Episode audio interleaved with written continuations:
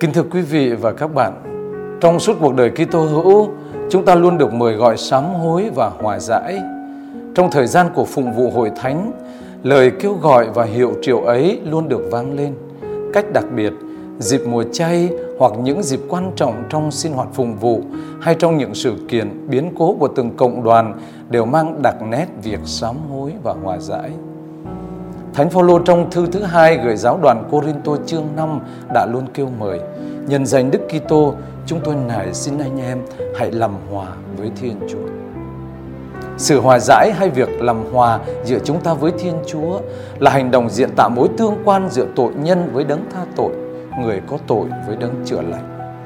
Sự giao hòa cũng diễn tạo mối tương quan thuộc về giữa chúng ta với Thiên Chúa là Cha giàu lòng thương xót. Thiên Chúa có thương xót chúng ta thì chúng ta mới đủ can đảm, mới được ban cho đủ sức mạnh để giao hòa với Ngài. Trong sự sáng suốt của mình, Hội Thánh nhận thấy vai trò của mẹ Maria, mẹ kính yêu của chúng ta là đấng dẫn đường đưa lối cho tội nhân đến hòa giải với Chúa. Thật vậy, các giáo phụ trong những thế kỷ đầu khi khảo luận về mầu nhiệm ngôi lời nhập thể thường nói đến dạ trinh khiết của mẹ Thiên Chúa là nơi trốn đầy hiện thực cho công cuộc giao hòa giữa con người với Thiên Chúa. Cung lòng mẹ trong biến cố nhập thể đã làm cho vương quốc hòa bình giữa Thiên Chúa và nhân loại trở thành hiện thực.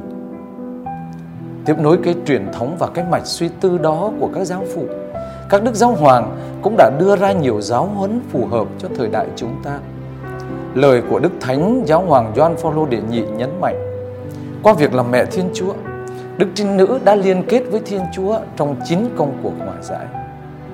Rồi các tác giả thời Trung Cổ về giáo hội khi đã thấm nhuần hiểu biết vai trò làm mẹ của Đức Trinh Nữ Maria đã phong tặng mẹ tước hiệu mẹ là con đường hòa giải, mẹ là nguồn gốc hòa giải và mẹ của sự hòa giải. Bởi vì chính từ nơi mẹ mà Đức Kitô Giêsu được sinh ra. Đức Giêsu là chính sự hòa giải tội nhân với Chúa Cha.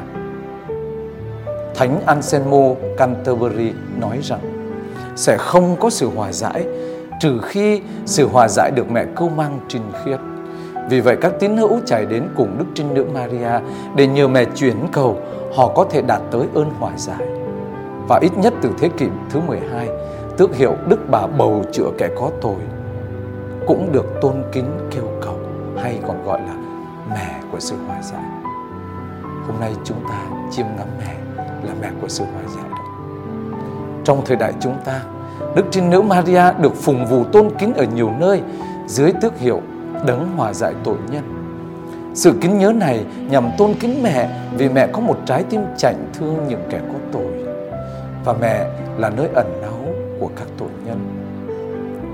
Nhờ mẹ Maria là đấng đầy ơn phúc, kẻ có tội chạy đến kêu cầu mẹ vì biết mẹ hay thương xót và mẹ thường tỏ lòng nhân từ với muôn loài Chúa đã dựng nên. Qua mẹ, Thiên Chúa từ nhân sẽ không bỏ rơi những cái lầm lạc nhưng muốn bằng muôn vàn cách thức mời gọi họ trở về với tình yêu của Chúa và giao hòa với người. Vì thế Thiên Chúa đã ban cho Đức Trinh Nữ Maria đấng không hề biết tội một trái tim chảnh thương những kẻ có tội.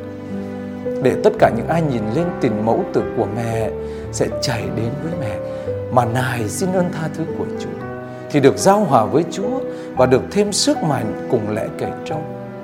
Nhờ đó họ giữ mình khỏi những vết nhơ tội lỗi, đồng thời nhờ chiêm ngắm vẻ đẹp thiêng liêng của mẹ, họ sẽ được nhắc nhở tuân giữ các lệnh truyền của con Chúa.